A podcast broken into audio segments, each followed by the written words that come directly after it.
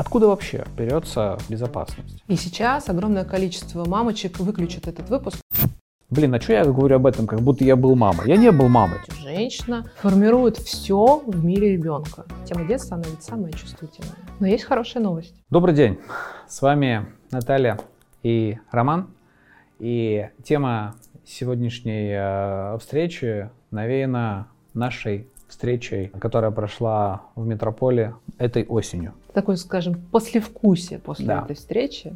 И сегодня мы будем обсуждать тему, которая активно шла все наши выпуски, тема безопасности. Почему она вообще появилась и какие мы сами выводы из этого сделали. Откуда вообще берется безопасность? Отчасти мы об этом говорили на той же самой встрече, да, но сейчас хочется погрузиться немножко глубже. С самого рождения, с самого бессознательного детства для абсолютно каждого ребенка неотъемлемой и абсолютно естественной потребностью является безусловная любовь, безусловное принятие и безусловная поддержка. Когда ребенок это получает от э, своего родителя, ну, чаще всего от мамы, потому что мама наиболее близкий человек, а первые месяцы и первые годы жизни для ребенка. Первые ребенок- 18 лет у некоторых.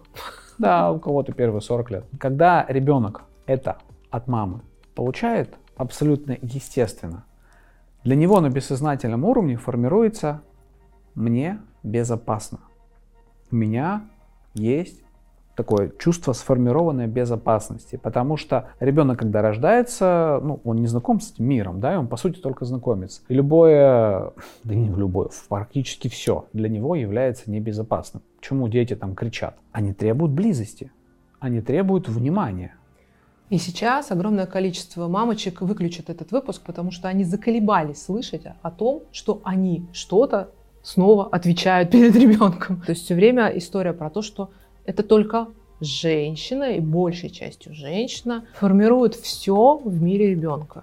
Ну, давай честно, огромное количество женщин считает и, ну, искренне, возможно, даже верят, что они хотят искренне идти в материнство и быть э, матерьми. И когда они соприкасаются с реальностью, когда я ответственна за все это, когда я не сплю ночами, когда все возложено на мне, когда я не получаю ни помощи, ни поддержки, а более того получаю еще огромное количество там нравоучений, критики, а еще а мужья-то любят, э, и мужчины любят, в принципе, после рождения ребенка повышенно работать, застревать на работе, активно а, работать там и чем-то еще невероятно важным, как оказывается, именно после рождения заниматься. А после рождения ребенка вообще столько на самом деле важных дел происходит Да, у других у людей. других людей. Да, и женщина, соприкасаясь с этой реальностью, оказывается, что а все взвалено-то на мои хрупкие плечи. как должно происходить взаимодействие а, на те- в тему безопасности в семье. Когда, да, женщина создает это безопасное пространство для ребенка, но для нее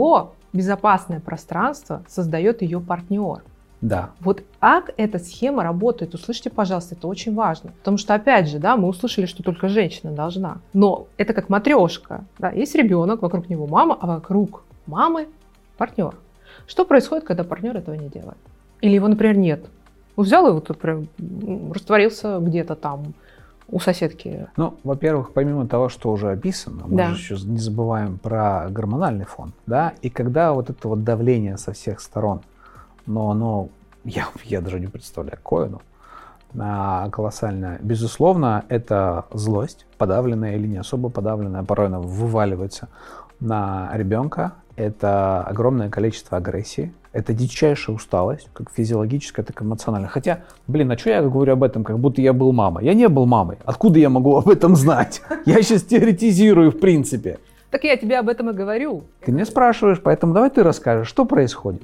Что происходит, когда женщина встречается с этой прекрасной историей? Ну, самое важное, она перестает чувствовать себя в безопасности. Почему происходит эта история, когда я транслирую небезопасность своему ребенку? Да потому что я сама не в безопасности. Это самое важное. Все остальное попутное, да, я устаю, я не досыпаю, у меня куча эмоций, я, у меня ощущение, что я нахожусь в вакууме, потому что во всем мире что-то происходит, а я э, застряла в этом дне сурка. Когда нет сна, я нормально не ем, я не могу сходить и помыться просто элементарно, и постоянно кто-то орет рядом. И у меня отсутствует чувство безопасности. И когда оно у меня отсутствует, я это транслирую собственному ребенку. А куда я это еще буду транслировать? Естественно, я это буду транслировать ребенку. И после этого что с ребенком происходит? Ребенок просто это принимает. То есть, по сути, мы говорим о чем? Мы говорим о некой о, о безопасности, как о некой системе, в которую, как в ячейке общества, в семье, вовлечены не только там ребенок и мать, да, вовлечены, я бы даже сказал, весь род. Это Все члены муж. этой семьи, конечно. Да, это и родители, э, и новоиспеченные бабушки, и дедушки. То есть, по, по сути, вся семья, которая не только ограничивается мамой и папой, ее, я бы даже так сказал, задача формировать безопасность, да, такой а, систему а, круговой поруки. Ну, кокон определенный для матери, потому что, уж поверьте мне, когда мама себя чувствует безопасно, она точно это будет транслировать ребенку. Она не будет транслировать ему небезопасность. С ней все в порядке, значит и с ребенком будет тоже все в порядке. И мне важно показать, я думаю, нам обоим это важно показать, что дело ведь не только в маме. Это следствие. Состояние матери – это всегда следствие того, что происходит в большой семейной системе. И, дорогие наши мужчины, бабушки, дедушки, тети и так далее, было бы классно, если бы вы тоже проснулись Потому что вы ждете, что проснется только женщина. Но проснуться должны все. Если дети воспитываются в этом состоянии небезопасности, сто процентов, что и дальше они будут строить свою жизнь из этой системы. Это как факел, который передается из поколения в поколение.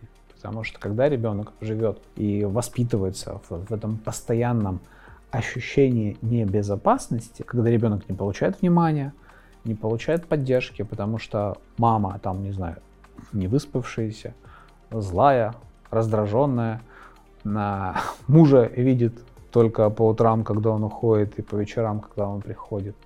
Безусловно, ее эмоциональное состояние даже не как качели. И когда мы готовились к встрече в метрополе, да, и когда мы думали о теме которую мы будем озвучивать, да, и первая была тема, конечно же, детства. Очень четко стало и ясно и понятно, что, говоря про эту тему, мы в первую очередь будем говорить про тему безопасности, потому что совершенно невозможно выработать какие-либо адекватные сценарии для ребенка, когда он постоянно находится вот в этом небезопасном пространстве. Ну, невозможно просто, да, то есть это всегда тема, она всегда будет фонить. И судя по отклику от аудитории, судя по отклику наших э, замечательных гостей, для всех них эта тема актуальна. Все взрослые люди, у всех огромный опыт.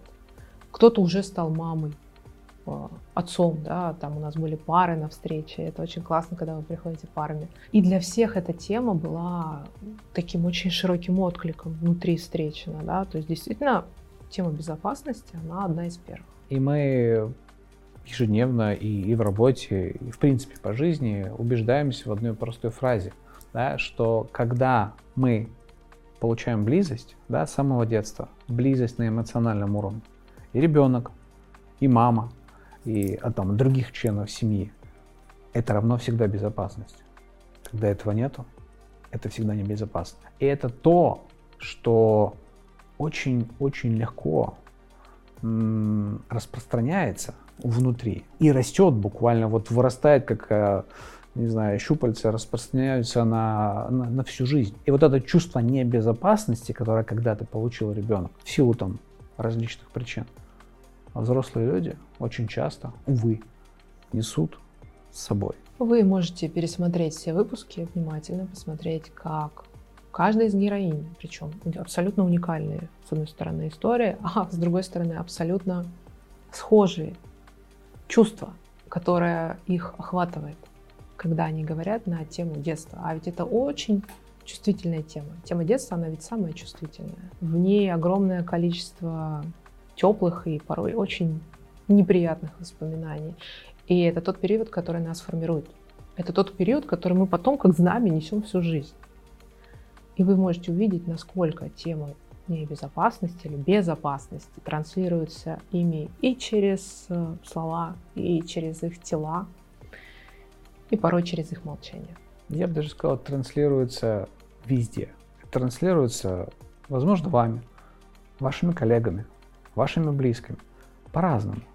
Но огромному количеству людей действительно небезопасны, потому что когда-то они были лишены опыта вот той самой эмоциональной близости со стороны близких и значимых людей. Но есть хорошая новость для всех тех, кто вырос в этом чувстве небезопасности, которые до сих пор чувствуют, что им не хватает этой опоры для себя и на себя. Есть хорошая новость в том, что даже если вы уже выросли, вы взрослый человек, это чувство можно и нужно взрастить внутри себя. Это самое важное. Не нужно жить с этим дальше. Не нужно сохранять в себе это порой очень тревожащее состояние. Вы действительно можете из этого выйти. Это важно. Да, это не вердикт, это не конец света. С этим действительно нужно работать. Можно работать, и многие люди, которые готовы с этим работать, они просто берут и работают. На этом мы с вами прощаемся и желаем вам всеобъемлющего чувства сознательной безопасности. До новых встреч. Всего доброго.